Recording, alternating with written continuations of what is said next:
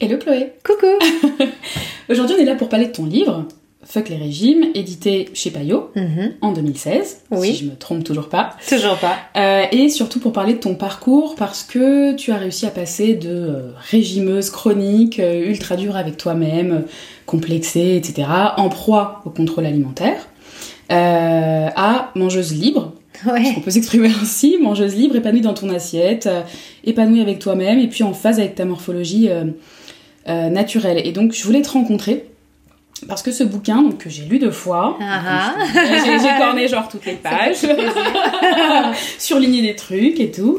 Euh, je l'ai lu deux fois à l'époque où je cherchais moi aussi des solutions pour euh, bah, arrêter les régimes, pour vaincre euh, toutes ces compulsions alimentaires et puis apprendre à m'accepter. Et j'ai trouvé que ce livre, alors on va en reparler, mais il avait quand même un truc magique, euh, dans tous les sens du terme d'ailleurs, euh, parce que du coup, euh, on a le sentiment, quand on le lit, bah, d'une personne qui a juste... qui a juste un moment monté sur une licorne et euh, elle est passée d'un état où elle était régimeuse. Ah, J'aurais adoré que ce soit ça. Et donc c'est pour ça qu'on Quand j'étais sur la licorne, c'était beaucoup moins agréable, mais... Donc en fait, tu vas nous expliquer un petit peu bah, justement comment euh, comment est-ce que tu as fait concrètement parce que bah, tout n'a pas toujours été beau et rose et qu'il y a eu quand même un travail derrière le fait. Hmm. Euh, et c'est pour ça qu'on se voit aujourd'hui. Bienvenue sur le podcast de Mangeuse Libre. Chloé, merci beaucoup d'avoir accepté de me recevoir chez Bah, toi. Je merci beaucoup. C'est super beau d'ailleurs. De me recevoir. Ah, merci, merci. très très bon goût. Euh, donc pour me parler de, de ton livre, mais surtout euh, pour nous parler de, de toi et de ton parcours. Mhm. Alors du coup, j'ai une première question. Oui. Qu'est-ce qui t'a poussé un jour à te dire stop, maintenant ça suffit, j'arrête les régimes? Alors en fait, euh, ce qui m'a poussé à dire stop, c'est, hum, je vais dire pas seulement la réalisation, le fait d'avoir réalisé un jour que en fait ça marchait pas, mais le fait d'avoir accepté que ça ne marchait pas et que ça n'allait jamais marcher. C'est-à-dire que donc j'ai fait beaucoup de régimes, enfin j'ai commencé à me trouver trop grosse disons quand j'étais petite, quand j'avais genre 9 ans, euh, voilà, Ah, ça a à remarquer super tôt. ça a commencé super tôt. Moi, j'ai vraiment grandi avec ça. Enfin, je me suis construite avec ça. Euh, j'ai fait des régimes dans mon adolescence et puis après jeune adulte euh, là c'était bah, j'étais plus sous surveillance parentale donc là c'était vraiment la, la porte ouverte à tout et n'importe quoi. Donc t'as le sentiment d'avoir vraiment tout essayé en matière de régime? Ouais ouais ouais. En tout cas j'ai essayé beaucoup plus que mon seuil de tolérance euh, n'aurait dû le permettre en fait. Enfin voilà le seuil de tolérance beaucoup trop généreux. Euh, et donc oui, le fait qu'un régime, par exemple, ne marche pas, bah, quelque part, d'abord, je, je sais pas si je l'avais déjà formulé comme ça. C'est-à-dire qu'en général, je faisais un régime, ou alors je me mettais, c'est pas, c'était pas forcément un régime officiel, hein, parfois Mhm. c'était juste le régime que je m'inventais, le régime de la semaine, quoi. Mais euh, quand au bout de euh, deux jours, ou deux semaines, ou deux mois, je craquais, et je rompais le régime, et que voilà, je me disais jamais que c'était euh, le régime qui était en tort. C'était toujours moi qui étais sûr. en tort. C'était toujours moi. Si je n'avais pas craqué, si je n'avais pas lâché, le régime, lui, euh, parfait et merveilleux et remède à tous nos maux, et, euh, aurait évidemment euh, fait, fait son effet. Mhm. Donc, ce qui s'est passé quand j'ai décidé d'arrêter, c'est que pour la première fois de ma vie, j'ai euh, réussi à avoir un regard froid sur la situation, à me rendre compte que non, tel régime n'avait pas marché, tel régime n'avait pas marché, tel régime n'avait pas marché, et que peut-être que c'était juste la nature du régime. Donc t'as réussi à te dire Chloé, c'est pas toi, c'est vraiment le régime. En fait, j'ai réussi à me dire deux choses. En fait, je me suis dit, bon, ça se passe toujours comme ça, donc pourquoi est-ce que ça se passerait différemment? Et donc, Mhm. si ça se passe toujours comme ça, ça veut dire que potentiellement, toute ta vie, ça va être comme ça. Donc, est-ce que t'as vraiment envie de vivre ta vie de cette façon-là? Sachant que c'est de pire en pire à chaque Perdre fois. 2 hein. kilos, oui, voilà, alors ça, en Faut plus. le quand même. Mais euh, voilà, perdre 2 kilos, euh, les reprendre, perdre 3 kilos, les reprendre, perdre 5 kilos, les reprendre, enfin, voilà, c'est c'est pas très marrant. Mais, ça a été, euh, et c'est vraiment la, prise de décision, elle, est venue de ces deux faits-là, c'est que ça a été associé aussi au fait que je me sois dit, en plus Chloé, t'as pas besoin de maigrir. C'est-à-dire que j'avais beau être obsédée par le poids, enfin, je sais pas, parfois on est un peu double, quoi. Il y a, il y a une partie de moi euh, qui est complètement dans la subjectivité et dans l'irrationnel et qui se dit, il faut absolument que je perde ces 2 kilos, il faut absolument que je perde ces 2 kilos.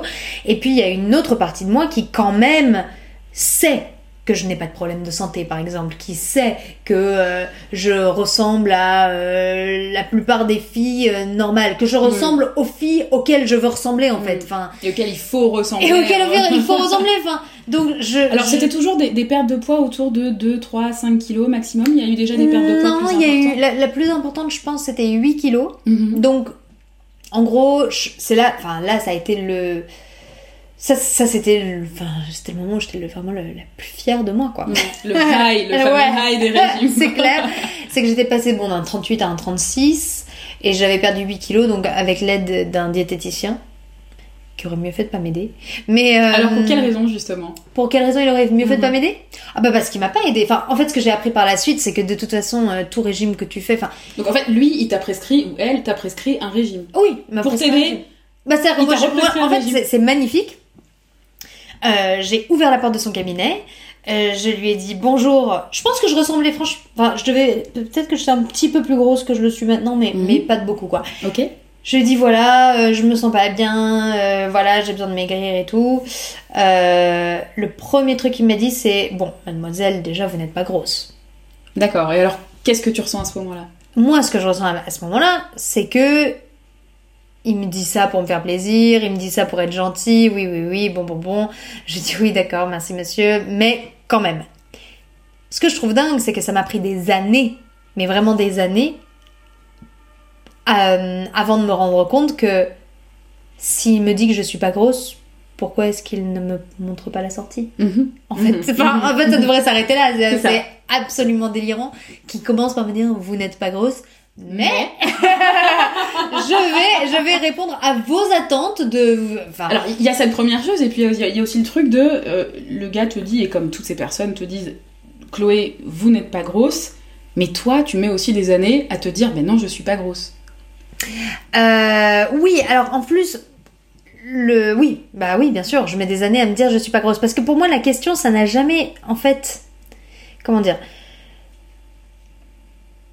enfin je sais pas si je peux rentrer là-dedans directement mais euh, peux le fait de vouloir maigrir n'est tellement jamais remis en question par qui que ce soit dans cette société. Complètement. Genre, on peut faire du 36 et refuser un dessert parce qu'on fait attention et a priori les gens sont pas tellement choqués. Enfin, et- Non, il y a ce syndrome Euh, du craquage qui est très, très intégré. euh. Ouais, ouais, ouais, complètement. Et puis... Le serveur arrive, te dit, vous craquerez bien pour un dessert. ouais, ouais, c'est ça, c'est je ça. vais pas craquer, je vais juste le prendre. Oui, et mais on on n'est jamais trop mince, on n'est jamais. Donc en fait, on est ce truc-là est toujours validé. Oui.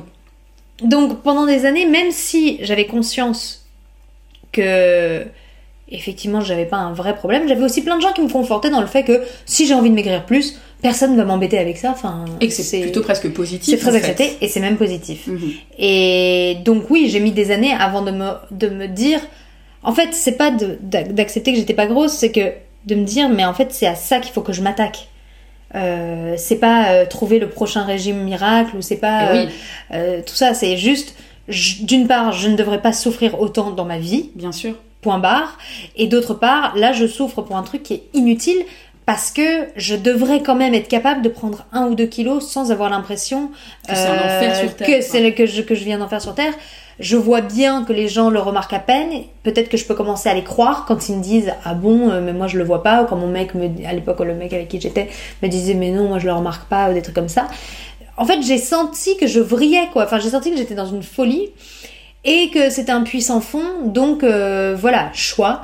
Est-ce que je passe ma vie à faire un, à- voilà cercle vicieux, à être dans qui est un empêcheur de penser, hein, on va en reparler, mais qui est un réel et très efficace empêcheur de penser. Mais et, et- oui, voilà, exactement, qui est un bel arbre qui cache la belle forêt. Et euh, voilà, ou est-ce que je me dis bon, je m'accepte comme je suis, et puis comme ça, à la limite, je, résous euh, plusieurs problèmes en un.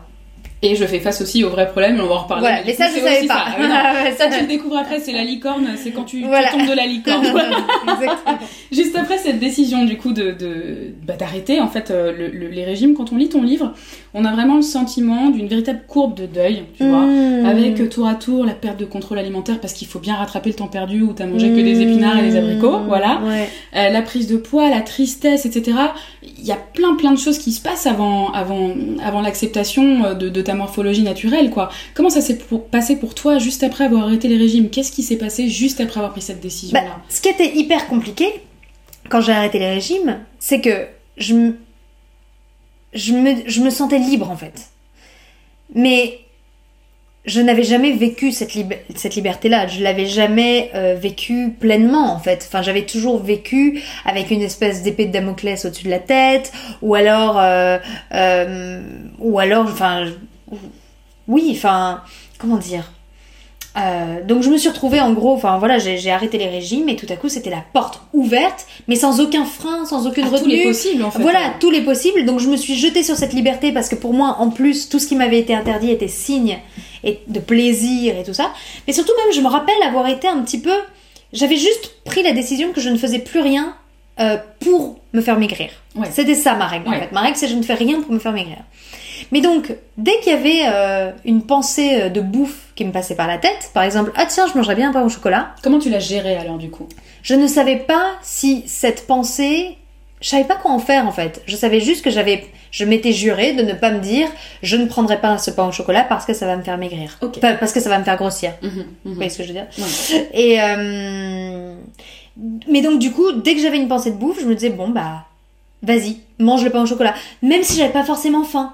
Enfin voilà, donc c'est ça qu'il a fallu que je fasse, c'est qu'il a fallu que je, je fasse la différence entre déjà. C'est pas parce que ça m'a été interdit que c'est forcément ce que j'aime le plus, c'est pas forcément ce dont j'ai envie là tout de suite. Mhm. C'est pas pour ça qu'il faut que je me jette dessus en En permanence. tout cas, il fallait en passer par cette Euh, ouais, phase-là. je pense qu'il fallait Pour en lever passer- les interdictions, oui, oui, qu'il fallait que je- j'en passe par se, se laisser aller en fait. Ouais, c'est ça. Bah, c'est complètement ça. Ouais. Se lâcher le contrôle en fait. Exactement. Pour ensuite, petit à petit, euh, bah, oui, arriver à, à une impasse. Alors du coup, l'impasse, c'est euh, c'est quoi exactement? Euh, L'impasse, c'est euh, dans, dans le livre, tu dis euh, finalement, euh, ok, je, je suis entre guillemets une mangeuse libre, euh, puisqu'aujourd'hui je mange, je m'autorise à manger. Voilà, et t'étais pas complètement. mais j'étais pas libre. Et en fait, l'impasse, dans ce que j'ai compris, euh, il y avait ce truc de, bah finalement, ok, je mange tout et n'importe quoi, tout ce que je veux, tout ce qui m'a été interdit ou que je me suis interdit, mais je suis pas plus heureuse là pour autant. Non, exactement. Enfin, c'est marrant parce que j'ai des trous en fait de mémoire, mais ça va me revenir. Euh, j'ai commencé à manger, j'ai mangé, mangé sans relâche, mais je savais pas vraiment, il y avait pas d'équilibre, puis il y avait pas de conscience. Mhm. dans la façon dont je mangeais. Euh, c'était comme c'était manger euh, comme une revanche, c'était Ouais. euh, c'était tout ça. Mais surtout, il n'y avait pas de. Je me détestais en fait. Donc, mon... bizarrement, quand je faisais, quand j'étais au régime, bah, je me détestais. Là, je grossissais, je me détestais. Donc, en fait, petit à petit, j'ai été obligée de, de quitter les préoccupations liées au corps et commencer à regarder un, un peu les préoccupations liées, euh, euh, voilà, à ma vie intérieure, euh, voilà, mes projections. qui j'étais, quelle était la place que je voulais prendre dans ce monde, et, et regarder de plus près euh, voilà, les, les autres choses qui me poussaient à agir euh, euh, de cette façon. Euh, Ouais, et puis ce qui se passait dans ton inconscient, t'en parles bien dans le, dans le livre, en effet. hein. Tu parles de, de, de la haine de toi, mm, mm, mm. euh, et qu'en effet, du coup, euh, bah, quand tu te retrouves face à cette impasse, tu peux plus faire l'impasse sur le fait d'avoir à traiter cette haine de toi. Ouais, exactement. C'est ça qui a été assez beau en fait. Enfin, c'est ça qui est beau dans le fait d'aller au, au bout de ces cauchemars, parce qu'évidemment pour moi prendre le poids que je prenais euh, au début, je, je ne voulais pas grossir, même quand j'ai arrêté de faire des régimes. hein. Ah, mon but, mon but, c'était de mincir. Enfin, ça, ça a toujours, c'est pendant longtemps resté mon but. Euh, et je ne m'attendais pas à prendre autant de poids. Enfin. Autant de poids aussi vite, même je m'attendais pas forcément même à prendre du poids. Ouais. Euh, je pensais juste que j'allais arrêter les régimes et que j'allais me réguler, voilà, qu'il allait avoir Que cette espèce d'emblée, de- il y aurait ce saut oui, euh, exactement, entre que, que tout était dans la tête. euh. Or non, j'ai été obligée d'aller au bout de ça. Mais ce qui est magnifique, c'est que dans le fait d'aller au bout de ça, eh ben, j'ai vécu avec ce qui me faisait peur. Enfin, j'ai vécu euh, tout ce à quoi j'avais essayé d'échapper. Tu t'y es confronté. Voilà. T'as été obligée de obligée de confronter. m'y confronter. Alors, c'est très personnel, t'es t'es pas obligé de me répondre, euh, ou pas en intégralité, mais à quoi est-ce que t'as dû te confronter quand tu pouvais plus penser, en fait, uniquement à la bouffe et aux règles alimentaires et à cette obsession permanente de la bouffe? Bah, je me suis, je me suis confrontée, euh, bah, déjà juste au fait d'être grosse. Ok, alors, C'est-à-dire, ça, c'est un que- truc. qu'est-ce que ça t'a fait, à un moment donné, de te regarder dans la glace et de te dire, bah là, Chloé, euh, Bah là, voilà. t'es grosse, quoi. Ben, c'est-à-dire que pour moi, je, je vivais. euh, Ouais, mais ouais, c'est marrant.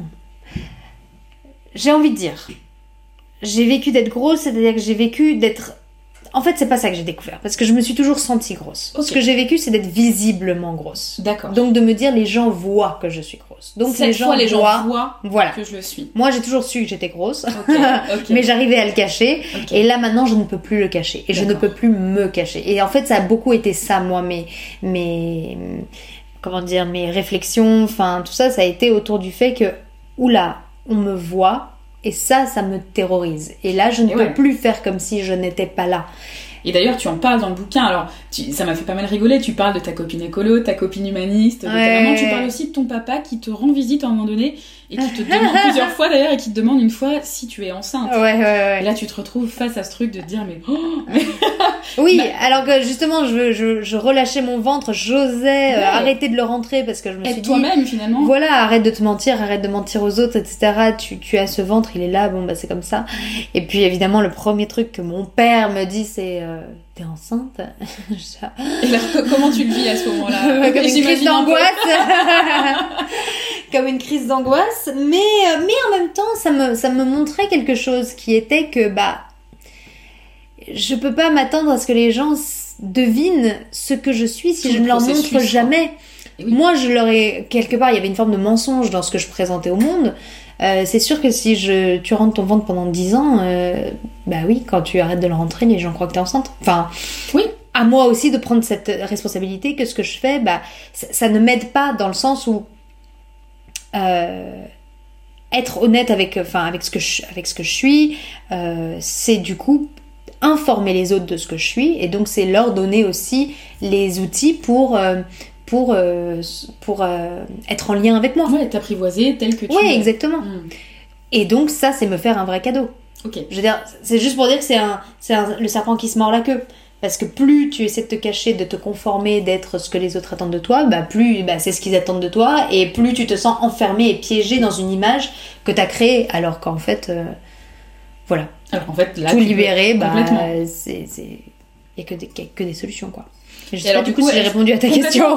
ma question c'était comment est-ce que tu avais réussi euh, en effet à euh, pas apprivoiser le regard des autres, Ah mais oui, à oui. créer de nouveaux liens Ouais, avec ouais. la vraie Chloé finalement parce que ce que Oui, tu montrais c'était la vraie Chloé, non pas que t'aies été la fausse Chloé avant, c'est pas ce que je veux dire, mais Non, mais c'était en tout cas, en tout cas, c'était une voilà une, une parcelle très réduite de, de de tout ce que tu représentes, Ouais, de tout ce que tu es en fait. Alors à un moment donné dans ton livre, euh, tu dis alors déjà le chapitre 12 de ton livre s'appelle Je ne veux pas être une femme. Ouais. Euh, tu y parles du poids que représente le fait d'être une femme pour toi, euh, pour nous toutes d'ailleurs, dans notre société. Petite dédicace. Ouais. Et bien sûr, tu parles d'un bouquin que, évidemment, que j'adore, qui est le bouquin de Suzy Orbach, qui a enfin été traduit, donc Le poids, un enjeu féministe. Ouais. Euh, Est-ce que tu penses, toi, que les femmes ont plus de chances d'être sujettes à l'alimentation compulsive, au régime, à toute cette spirale des kilos émotionnels, etc. Oui. De par le fait Et d'être des femmes, par Déjà de par le fait d'être des femmes, enfin en tout cas que c'est pas un hasard que ça s'adresse aux femmes, Euh, parce qu'il y a toujours un quelque part et, et on peut le retrouver en fait dans plein d'autres domaines. Ça c'est un truc dont j'aime bien parler, c'est vrai parce que on a tendance à croire que les problèmes de poids sont des problèmes futiles, des problèmes superficiels. C'est aussi la raison pour laquelle moi je sens que je me suis beaucoup isolée dans ce dans cette problématique. J'en ai pas beaucoup parlé parce que euh, dire à quelqu'un, euh, bon, dire à quelqu'un je suis au régime, ça ok on peut le faire. Mais par contre dire à quelqu'un, bah là je me sens, euh, je me sens vraiment horrible parce que j'ai acheté un maillot de bain hier et quand je me regarde dans la glace, euh, euh, je, je- je déteste ce que je vois. Ou alors là j'ai pris 2 kilos et franchement ça m'obsède. euh, je- J'en ai, j'en ai pleuré hier soir. Enfin des trucs comme ça. Ça on ne se le dit jamais. Alors que franchement je pense qu'on passe toutes par là. Donc c'est que c'est toujours un truc Toutes. Euh, hyper étonnant, je trouve, euh, à quel point les femmes peuvent se- se- s'emmurer dans des problématiques qui sont hyper communes et puis quelque part hyper banales.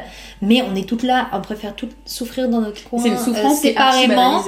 Euh, voilà, donc, donc on n'ose pas trop parler de ça. Or pour moi, c'est quand même hyper fondamental. Enfin, ça fait partie des blessures fondamentales dans la mesure où, bon, je vais me prendre comme exemple, mais on est grandit, là pour ça. on grandit souvent avec cette, avec ces problématiques. On grandit. Moi, j'avais 9 ans quand j'ai, quand j'ai commencé à me trouver trop grosse. Ça veut dire Mm. qu'à 9 ans, euh, j'avais intégré, intériorisé le fait que mon corps disait quelque chose de moi, pouvait dire quelque chose de moi, que les autres allaient lire, euh, que je pouvais être jugée par rapport à ça, et que ça pouvait être un motif de rejet, un motif d'exclusion. Et à l'âge de 9 ans, forcément, bah, les, les, Donc une vitrine d'interaction avec l'extérieur. mais oui, voilà, et les, et les besoins sont de l'ordre de la survie et de et de et de d'appartenir à un clan et de l'appartenance et tout ça. Mhm. Et donc c'était évidemment un enjeu primordial que d'être accepté et tout ça. Et alors, je te coupe, tu disais aussi qu'en plus, ta, ta maman euh, était aussi dans des phases, alors, euh, tour à Oui. tour de restrictions alimentaires, Oui, etc. ma mère aussi. Est-ce que c'est euh, quelque chose qui t'a influencé? D'accord. Bah, je pense que ça m'a influencé complètement euh, inconsciemment parce qu'elle m'a jamais dit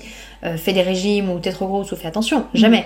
Mais, Mais par contre, comme elle, quand même, euh, mais comme elle, voilà, elle ne se comportait pas euh, de, de la façon dont elle, enfin, elle, elle ne, ne faisait pas ce qu'elle prêchait, je sais pas comment on dit. Mhm, Euh, Oui, il y avait une dissonance finalement. bah, entre- complètement. Moi, c'est c'est vrai que ça, c'est un truc. Je me suis rendu compte il y a pas si longtemps, d'ailleurs, il y a un ou deux ans, que je me démaquille exactement comme ma mère se démaquille.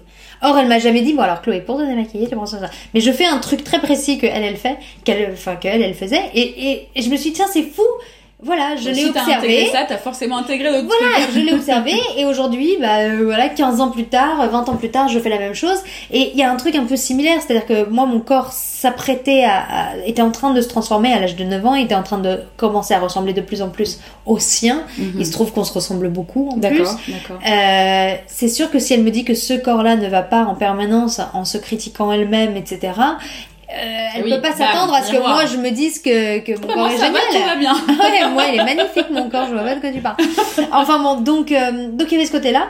Mais en tout cas, donc tout ça pour dire que les femmes, les filles grandissent et notre identité se construit autour de ces problématiques de poids et donc ça ne m'étonne pas que ça aille nous chercher aussi loin et c'est ce qui nous Et différencie je pense avec les hommes quoi Mhm. qui eux évidemment subissent de plus en plus euh, voilà les, les- la dicta cette dictature de la beauté et tout et tout mais je pense qu'ils ils ne sont pas atteints de cette même violence C'est très juste. parce que ils n'apprennent pas à s'identifier à ce corps de la façon De la dont nous façon. on apprend à s'y identifier. Et c'est un vrai sujet parce que moi, j'ai créé Mangeuse Libre en m'adressant euh, aux femmes prioritairement. Et en fait, j'ai de plus en plus d'hommes qui viennent vers moi. Mmh. Mais en effet, l'approche, euh, alors liée au régime, aux compulsions, etc., est radicalement différente. ouais. Donc il y a tout un travail aussi à faire là-dessus et à pas laisser les hommes de côté sur ce sujet-là, en effet. Mais euh, la façon dont on l'aborde là, en effet, les, les, les compulsions euh, telles qu'on les aborde là, c'est... euh, Mais oui, et puis encore une fois, il y a un truc avec, avec les femmes qui rejoint quand même bah, euh, un, un, un message, enfin comment dire, oui, un, un espèce de une injonction qui est, qui est millénaire, enfin voilà, et qui est, c'est ce dont on parle très bien Suzy Orbach, mais qui est de l'ordre de voilà du rapetissement, de pas prendre de place, que être une femme c'est euh, euh, être conforme à, à, à- au un regard qui a été posé sur toi avant tout, euh, que euh, Et d'ailleurs, tu en parles du fait de prendre ta place. En voilà, prendre de la place. Tu vas devoir prendre cette place. Voilà, exactement. Et donc, et donc c'est tout ça qui est violent et ça rejoint quelque chose qui est déjà en nous. Enfin, je veux dire, on Bien grandit sûr. dans cette société qui déjà est en train de de, de nous montrer, enfin, qui, qui nous montre déjà ça. Je sais pas si je suis claire, Oui, mais très, voilà. très clair. Et donc après, ça ne fait que renforcer cette idée que bon bah pour être, être accepté, pour être acceptable, pour avoir une valeur, euh, il faut que je suive ce chemin qui voilà qui a été dessiné. Et c'est effectivement Et d'ailleurs, de manière violent. systémique, parce que tu parles des, aussi, alors, on va pas forcément en parler là, mais tu parles aussi des femmes de ta famille qui Ah ouais, portent ouais, déjà, ouais, en fait, un- le poids de leur histoire. Oui, et oui. une espèce de poids, Et c'est là euh, que vient, moi, ma peur de devenir une femme à ce moment-là, en fait. Mhm, enfin, c'est mhm. là que je me rends compte qu'effectivement, moi, les, ce que je déteste dans mon corps, ça, c'est un- une bonne chose à se, à se poser. Qu'est-ce qui nous pose un problème dans le fait de prendre du poids, vraiment? Est-ce que c'est le fait de prendre des bras ou est-ce que c'est le fait de prendre du ventre? Déjà, c'est pas la même chose.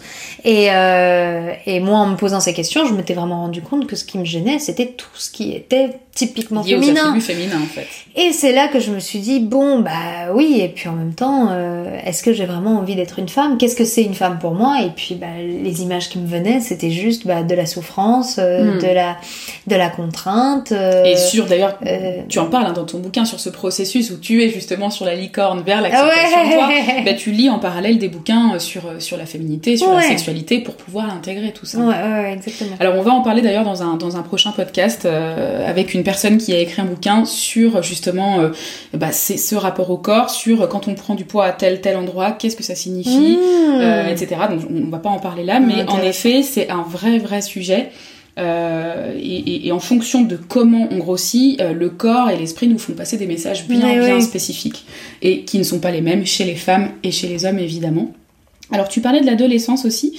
Dans ton livre, tu dis parfois qu'à ton adolescence, tu cherchais à te couper euh, des émotions. Alors en thérapie, on parle parfois de phobie, hein, carrément de phobie du ressenti. Mmh. Et donc on sait aujourd'hui que manger, ça permet de se réconforter. Ça, c'est quelque chose que qui, euh, que toi, en, en l'occurrence, tu, tu as accepté. Euh, mais on sait aussi que se suralimenter, ça peut permettre de se couper complètement des émotions. Est-ce que c'est quelque chose que tu as vécu toi aussi, le fait de, de te suralimenter pour éviter vraiment de ressentir certaines choses? Hmm. Euh, bonne question et je sais pas si j'ai vraiment la réponse parce que il est, il est évident que pour moi la nourriture, enfin la nourriture grasse et, et sucrée, la nourriture que j'aimais, parce que c'est toujours ça qui est drôle aussi, c'est que quand, quand tu es au régime ou quand tu grandis, euh, les... ça aussi c'est un truc qui est lié à la femme, c'est ce qui t'est interdit, c'est ce que tu aimes Bien sûr. c'est ce que tu ce qui te donne du plaisir c'est aussi problématique de, de grandir dans ce monde-là enfin bon, bref C'est encore lié au fait de, Euh, de renier le plaisir. hein. La oui femme doit oui pas ce exactement exactement et d'avoir un rapport très fonctionnel euh, à la nourriture et ouais. au corps enfin bon. et euh, qu'est-ce que je disais que hum, quand euh, excuse-moi Alors, on, on parlait de, de, de l'adolescence. Je te posais la question de savoir si il t'est déjà arrivé. Ah oui, voilà, de me émotions. Euh, pour me couper de mes émotions. Alors ouais, donc du coup pour moi oui, la nourriture c'est sûr que c'est c'était ce qui m'était interdit, donc c'était du réconfort, c'était beaucoup, enfin voilà, manger pour célébrer, manger pour, euh, enfin voilà, c'était synonyme de euh, ce, ce dont j'ai droit exceptionnellement, ce, auquel je- ce à quoi j'ai droit exceptionnellement. euh, euh, donc c'était un peu sacralisé comme ça. Mhm. Et je me coupais de mes émotions, mais pas forcément avec la bouffe. Je Ok. sais pas. Je sais pas si c'était vraiment me couper de mes émotions. J'ai l'impression que mes émotions étaient coupées et que c'était aussi pour ça que je pouvais manger autant que je le faisais. Ok, d'accord. Ok, dans ce sens-là. Que mes sensations étaient coupées, que mes... Mais bon, en tout cas, je veux bien croire eff- effectivement qu'on puisse se couper de ses émotions. euh, Et c'est intéressant comme toi tu le, comme toi tu l'abordes. En effet, c'est un Mm. mode de fonctionnement qui a l'air assez différent de ce que je suis habituée à entendre. Ouais, ouais, bah euh, oui, je pense que de toute façon, il y avait quelque chose en moi qui était un, un lien avec le monde qui était qui était coupé et et donc à partir de là, plus de curseur, plus de Mhm. curseur et c'est ce dont je parlais au début, donc quand j'ai pris ma liberté entre guillemets au début, qui était un laisser aller, c'est que j'ai je n'avais plus de curseur, je ne pouvais pas savoir quand m'arrêter, quand pas Plus de m'arrêter. curseur, c'est-à-dire plus de repères. plus de repères, voilà. Quand est-ce que quand est-ce qu'un repas est terminé? Pour moi, le repas était terminé quand l'assiette était finie, Mhm, quand elle était vide. mhm. Euh, or, il se trouve que non, parfois euh, on mange trois bouchées puis on n'a plus faim. Ouais. Aujourd'hui, tu arrives à t'arrêter quand tu n'as plus faim. Ouais, Ok. oui, oui.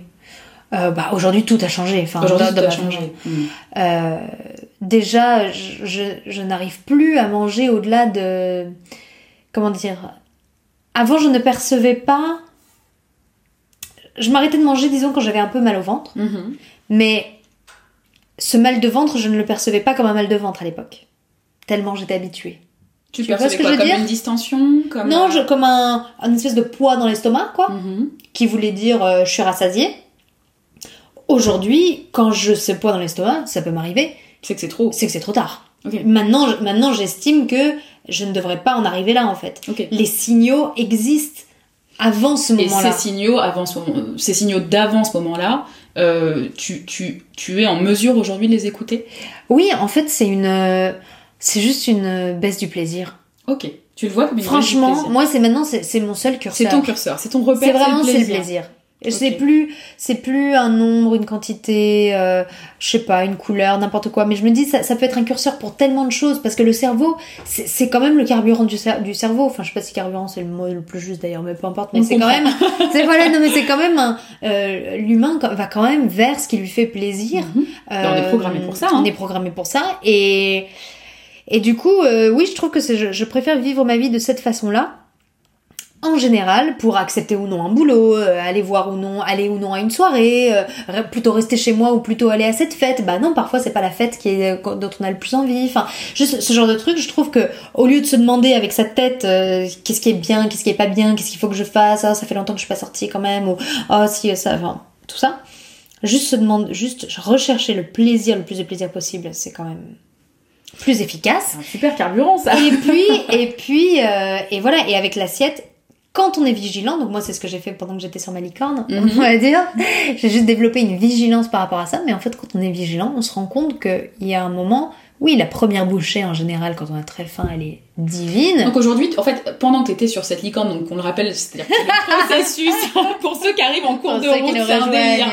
Donc, euh, la licorne, ce qu'on appelait la licorne, c'est c'est le processus entre je passe de régimeuse à mangeuse libre, c'est-à-dire Ouais. vraiment libre, en paix complet, Ouais. euh, complète avec, euh, avec son, son alimentation et son rapport au corps. Euh, pendant ce temps-là, tu as eu besoin au début de faire l'effort d'une vigilance. C'était pas complètement Ah oui, naturel. c'est une éducation, une, je me suis éduquée. Parce que quand je dis que dans ton bouquin, il y a, y a- y a des trucs assez magiques, c'est que quand on le lit, et on a été nombreuses autour de moi euh, à le lire, puisque j'ai pas arrêté de le conseiller. Ça me fait plaisir. Mais vraiment, c'est... Bon bref, tu sais que je l'ai bien aimé. Je l'ai lu deux fois. en fait, c'était ça. C'est à un moment donné de se dire, mais ok, je vois bien ce qu'elle a traversé, euh, je vois bien ce qu'elle a ressenti, mais il nous manquait le truc, comment elle est passée de A à B, comment elle est passée de, de régimeuse à mangeuse vraiment libre. Mm. Et, et donc, euh, Bah, c'est toutes Il y a les un petites choses. réel, oui, il y a un vrai travail. Bah, franchement, d'abord, j'étais. C'est quoi le mot? J'ai été dévouée à ma cause. C'est-à-dire que Mhm. pendant cette année-là, euh, ça a duré à peu près un an. J'ai quasiment pas. Enfin, j'ai travaillé un peu, hein, mais j'ai vraiment passé beaucoup de temps à, à m'occuper de cette affaire-là. ton but c'était quoi exactement? Mon but, c'était de m'accepter comme j'étais et que le poids ne soit plus un problème dans ma tête, que ce soit plus un sujet. Ok, Voilà, ça c'était mon but. ok. Euh, bon, au et donc, début, tu aurais pu, pardon, je te coupe, dans, dans ce but-là, t'aurais pu dire, bah moi en fait ça me va très bien de continuer à manger tout et n'importe quoi dans des quantités astronomiques. euh, oui, sauf que ça me rendait malheureuse. Ok. Donc c'est- c'est- c'était ça, c'était ça, c'était ça le truc. Mais cela dit, il y a eu un moment où je me suis dit, bah en fait je m'en fous, je mange ce que je veux. Et c'est là que j'ai commencé Cette à maigrir. phase de départ. Et oui, alors non. Cette fameuse acceptation. Mais euh, attends, je vais déjà répondre à ta précédente Ouais. question, je crois qui était que hum, sur la licorne. Oui, donc oui, il y a une éducation et c'est et c'est en fait c'est les petites choses que je raconte. Mais c'est vrai que je me suis pas attardée dessus. Euh, c'est par exemple chercher bah, de quoi est-ce que j'ai envie euh, ce midi, euh, qu'est-ce que j'ai envie de déjeuner? Et euh, de pas m'arrêter tant que j'ai pas trouvé le truc que euh, qui me fait saliver. Mhm. Donc ça, ça m'est ça, ça m'a demandé voilà du temps de euh, voilà pendant des semaines me dire ok là j'ai faim ok qu'est-ce que j'ai envie de manger? Une pomme non. Euh, des frites non. Du voilà. Et de passer en revue tous les trucs possibles jusqu'à ce que des sashimi au saumon? Ouais. oui. Et là quand je mangeais ça du coup bah j'avais pas forcément besoin d'en manger 3 tonnes. J'en mangeais 10 Parce et que j'étais rassasiée parce que c'était ce dont j'avais envie Et donc, donc, tu- besoin. Ok, donc tu t'es arrêté. Ah, je, je me souviens de cette histoire des sashimi. Euh, tu t'arrêtes au dixième parce que là, tu te dis le plaisir a disparu. Mon besoin est honoré, mon plaisir est Ouais, comblé. ouais, c'est ça. ouais.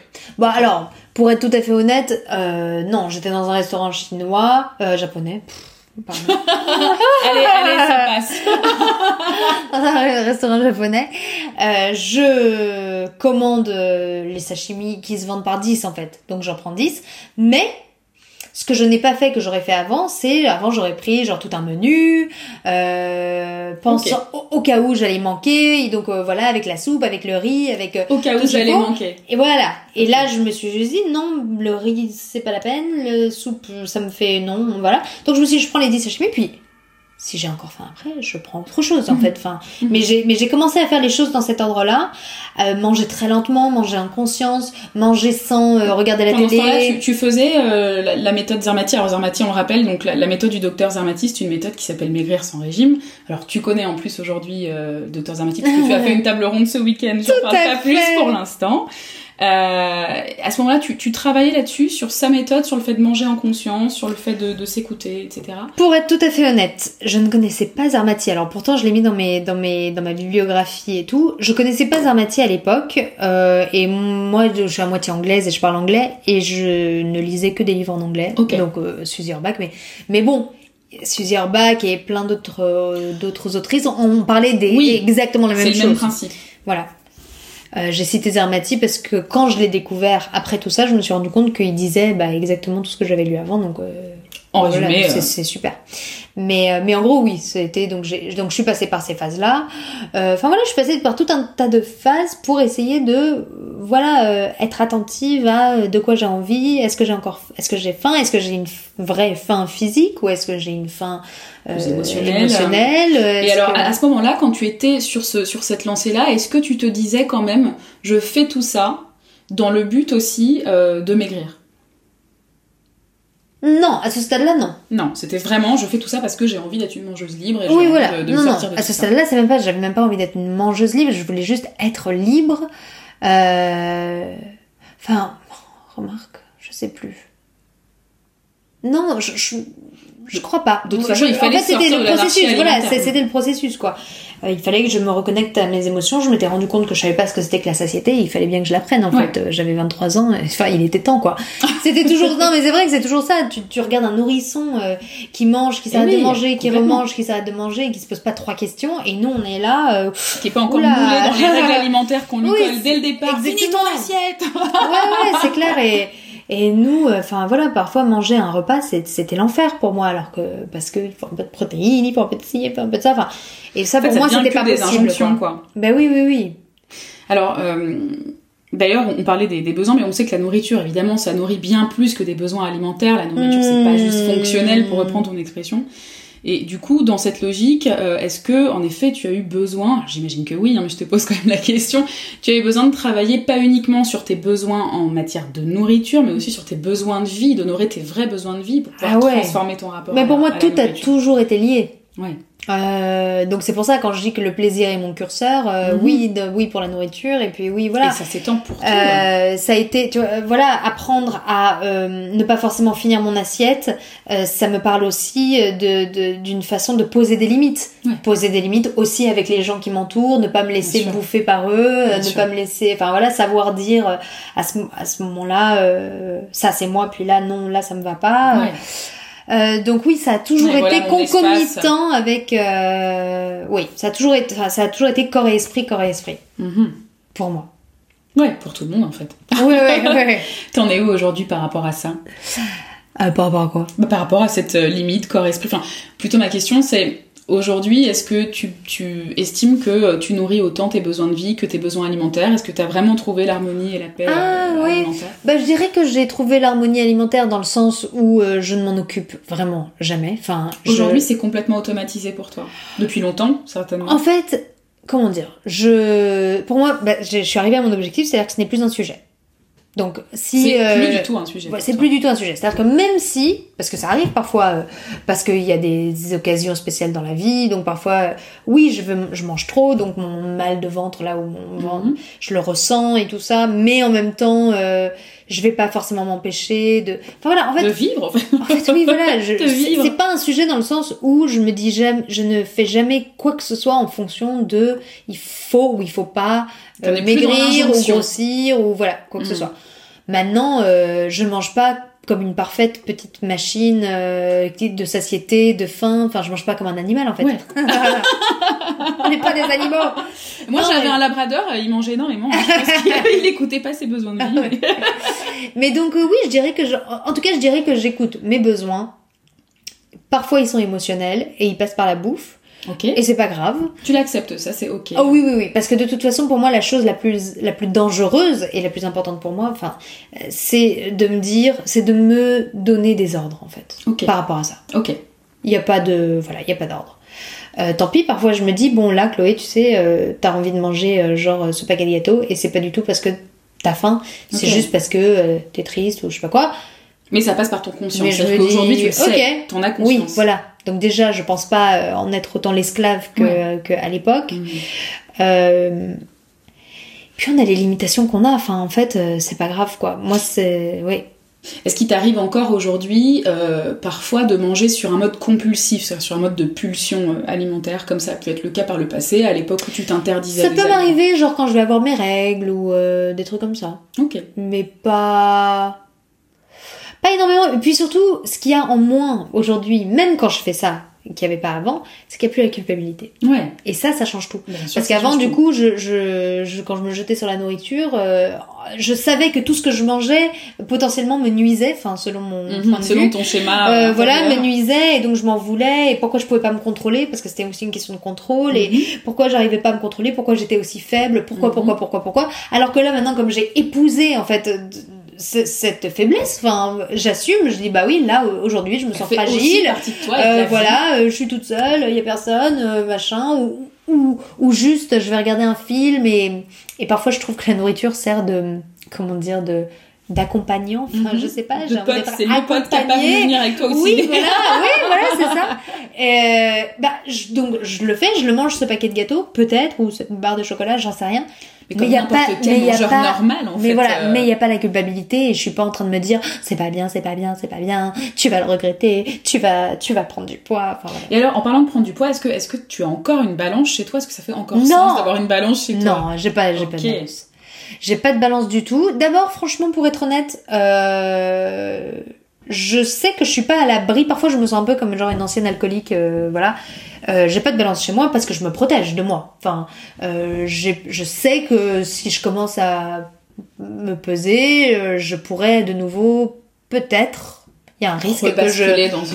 que je commence à freak out un peu quoi. Mhm. Donc euh, je préfère pas en avoir. De toute façon, je me porte mieux quand je n'ai quand j'en ai pas. Ouais. Euh, les vêtements, ça suffit tout à fait pour savoir où on en est. Et alors justement, quand il t'arrive, parce que c'est humain aussi, hein, parfois on Oui. se sent un peu plus serré dans les frocs, parfois c'est plus large, Ah oui, etc. oui, oui. Comment tu les vis, euh, ces, ces fluctuations dans les ressentis dans Ah bah en fait c'est hyper simple, c'est que avant j'avais une marge qui était genre de 1 mm. Enfin je veux dire, je, je, je pouvais pas...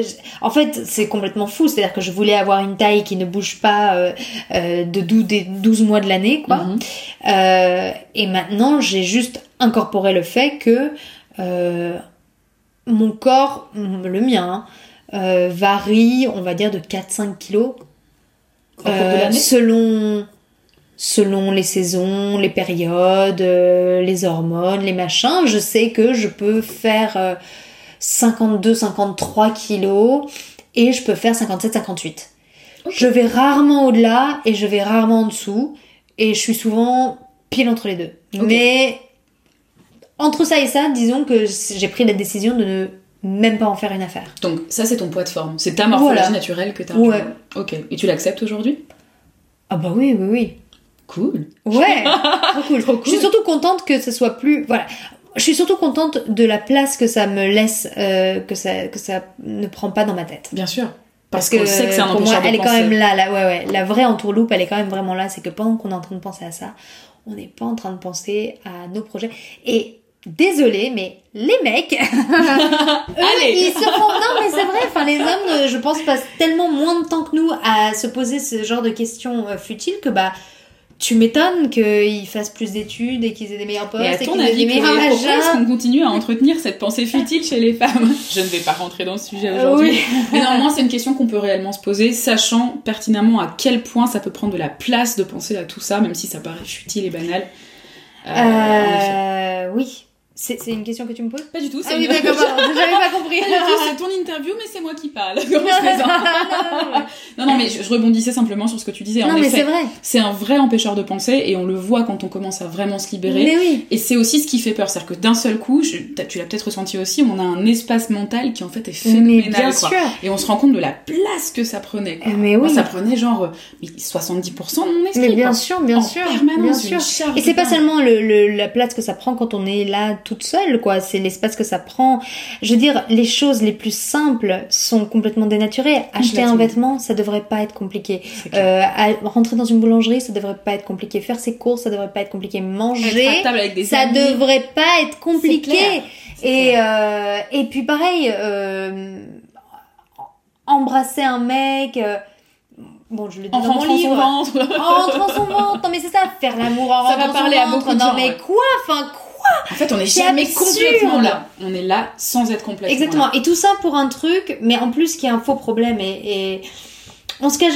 Le truc que j'ai remarqué en fait avec la minceur, et je pense que c'est un peu ça l'énorme arnaque, c'est que quand on est mince, on est euh, au-dessus de tout soupçon d'aller mal. Enfin, Ah personne ne peut croire qu'il y a quelque chose qui va pas quand il y, a, quel- quand il y a une personne qui est mince en face de nous. Complètement. Et, euh, et donc du coup, je pense que beaucoup de gens, ont- de personnes ont envie de se cacher derrière ça juste parce que ça euh, donne le change Mhm. de je gère, c'est bon, hum, je vais bien. Même si au fond, on, on s'effondre. C'est évident. Et voilà, ouais. Et d'ailleurs, c'est aussi un mécanisme de survie, hein, la nourriture. Ah bah oui, oui, oui, oui, tout à fait. Clairement, quoi. Tout à fait. Enfin, moi, je me, je me le suis déjà dit dans ma vie. Beaucoup de femmes que j'accompagne aujourd'hui en coaching et en thérapie m'ont dit, même si finalement euh, ce surpoids, alors pour celles qui le perdent ou pas, peu importe, même si ce surpoids a été bah, un vrai poids dans ma vie, Mm. en fait, il m'a permis d'être encore là, vivante, pour en parler. Et Mais ça, c'est des choses que j'ai entendues euh, en substance plein plein de fois, quoi. Mmh. Mais oui, bien sûr. C'est un mécanisme de survie. On va parler no transition. On va parler de tes dernières actus, Chloé, parce que mon petit doigt m'a dit que tu avais participé le week-end dernier au forum Elzen, Ouais. du magazine Elle, grosse classe. Exactement, ouais, je suis très contente. Pour animer, alors plusieurs choses, Euh, tu as animé l'atelier Le poids, comment se protéger des injonctions. Ouais. Euh, et je sais aussi du coup que tu as participé à la table ronde du docteur Zermati de Oui, Maigrir sans régime. Comment ça s'est passé pour toi? Et que le as docteur Anne-Laure Monnier, euh, Et le docteur Anne-Laure la Monnier, fondatrice exact. de Smart Diet. Exact. Oui, je t'ai vu en photo d'ailleurs avec elle. Oui Alors, qu'est-ce qui s'est passé pour toi? De quoi tu as parlé? Euh, eh ben écoute, le, le, la table ronde était très intéressante parce que donc j'étais avec le docteur Zarmati, dont, dont je respecte beaucoup le travail évidemment, et puis euh, Anne-Laure Meunier. Donc là c'était sur euh, sucre, gras, euh, euh, protéines, euh, je crois, féculents, comment en faire ses alliés.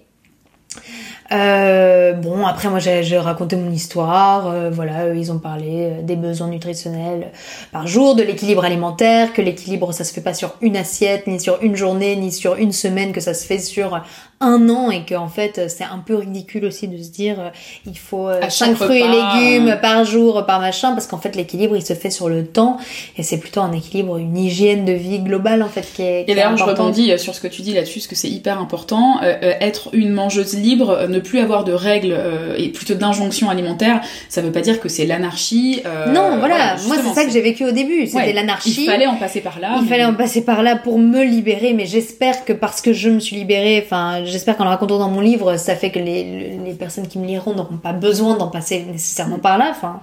Euh, mais effectivement, c'est pas l'anarchie, c'est l'équilibre, enfin, l'équilibre, la, la justesse, En fait, c'est la révolution Voilà. avant le rééquilibre. Pas Oui, rééquilibrage, voilà. Parce qu'il faut faire attention à ce Non, c'est le chaos Avant, voilà. l'œuvre d'art. plaît Tout bien, ça. simplement.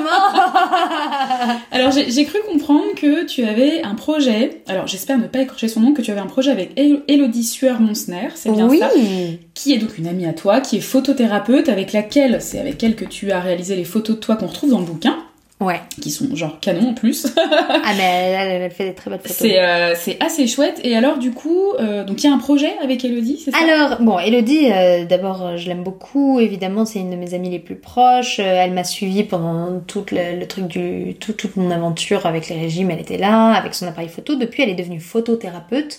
D'accord, donc elle l'était pas au moment où elle a fait... non, elle l'était pas. Elle, est devenue photoreporter. Ok. Elle a fait un reportage sur moi qui s'appelle Chloé prend le large, Ouais. qu'on peut trouver sur internet. Qui Euh, raconte justement cette acceptation, Voilà, que tu elle voulait sur ton corps. exactement, elle voulait prendre en, en photo ce- cette démarche d'acceptation. Et alors je précise que c'est au moment où tu avais justement pris pas mal de poids Voilà. et que c'était vraiment difficile pour toi de te regarder dans la. Exactement, ouais, ouais. Et donc, elle, elle filme cette transition. Et euh, elle filme, elle prend en photo cette, cette transition.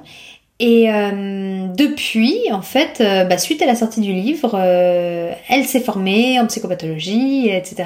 Et puis, elle est devenue euh, photothérapeute. C'est je son métier fait, donc c'est réellement son métier. Et je pense qu'elle fait un travail euh, vraiment hyper intéressant, euh, en majorité avec des femmes, et elle fait des stages aussi. Euh, enfin voilà. Et donc oui, nous on a on a un projet commun qui est une marque de t-shirts euh, Ok. à citation euh, engagée féministe. Donc les t-shirts avec lesquels on t'a vu euh, au forum Alors, Elle. Non, pas enfin pas tout à fait. Mais euh, ça c'est un prototype et tout ça. Mais ils vont ils vont sortir bientôt et le monde les connaîtra. Ok. Alors pour finir, euh, j'ai surligné dans son, j'ai surligné un petit passage dans ton livre que j'aime bien à la Mhm. toute fin. Ouais. Il est en jaune là. Est-ce que tu veux bien nous le lire? Bah oui. Parce que j'ai trouvé quand même que c'était hyper parlant pour conclure. Manger. Une activité désormais simple, naturelle, exquise. Dénuée d'efforts, dénuée de souffrance. Je cuisine cent fois plus qu'avant. Sélectionne avec amour et appétit de bons produits. Leur taux de gras m'indiffère. Et jamais je ne prends de 0%. Je mange de tout avec joie, envie, curiosité et passion. J'ai renoué avec mon premier amour.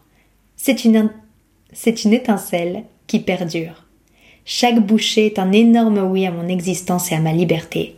Chaque repas, un cri de vie. J'avais parlé depuis hyper mangeuse libre. longtemps. Bah oui, c'est vrai. Et aujourd'hui, c'est ce que t'incarnes. Bah j'essaye. Oui. Moi, je le vois en tout cas. c'est ça, être une mangeuse libre. Chloé, merci. Aurore, merci à toi. On se retrouve bientôt. Je vous rappelle que, euh, je rappelle à tout le monde que vous pouvez trouver Fuck les régimes absolument partout. Euh, lisez-le, vraiment, lisez-le. Moi, je l'ai lu plein de fois. Ça aide vraiment à relâcher la pression avec tout ça. Euh, et à pas se sentir seul dans, dans tout le processus. À comprendre aussi que le processus, bah, c'est pas juste se dire euh, j'arrête les régimes et puis euh, tout, tout va rentrer dans l'ordre. Il y a un vrai, il y a un vrai travail à faire sur soi. Il y, a, il y a vraiment des choses à regarder en soi. Et du coup, bon, le but aussi avec Mangeuse Libre, c'est de pouvoir vous aider à faire ça. Euh, Chloé, merci beaucoup de nous avoir reçus pour nous parler de toi parce que c'est hyper personnel comme sujet. et puis j'espère qu'on aura l'occasion. Alors a priori, d'ailleurs, il y a une nouvelle actu pour euh, Fuck les régimes qui doit être traduit dans d'autres langues. Oui, bah bon, déjà en anglais, mais je sais pas quand il va sortir, mais ouais, il devrait sortir en anglais. Bon, allez, disons 2019. je prends pas trop de risques. Donc courant 2019, euh, on pourra aussi le lire en anglais. Merci encore Chloé, Euh, merci à tous d'avoir écouté ce, ce podcast et on se retrouve très bientôt pour une prochaine émission sur Mangeuse Libre.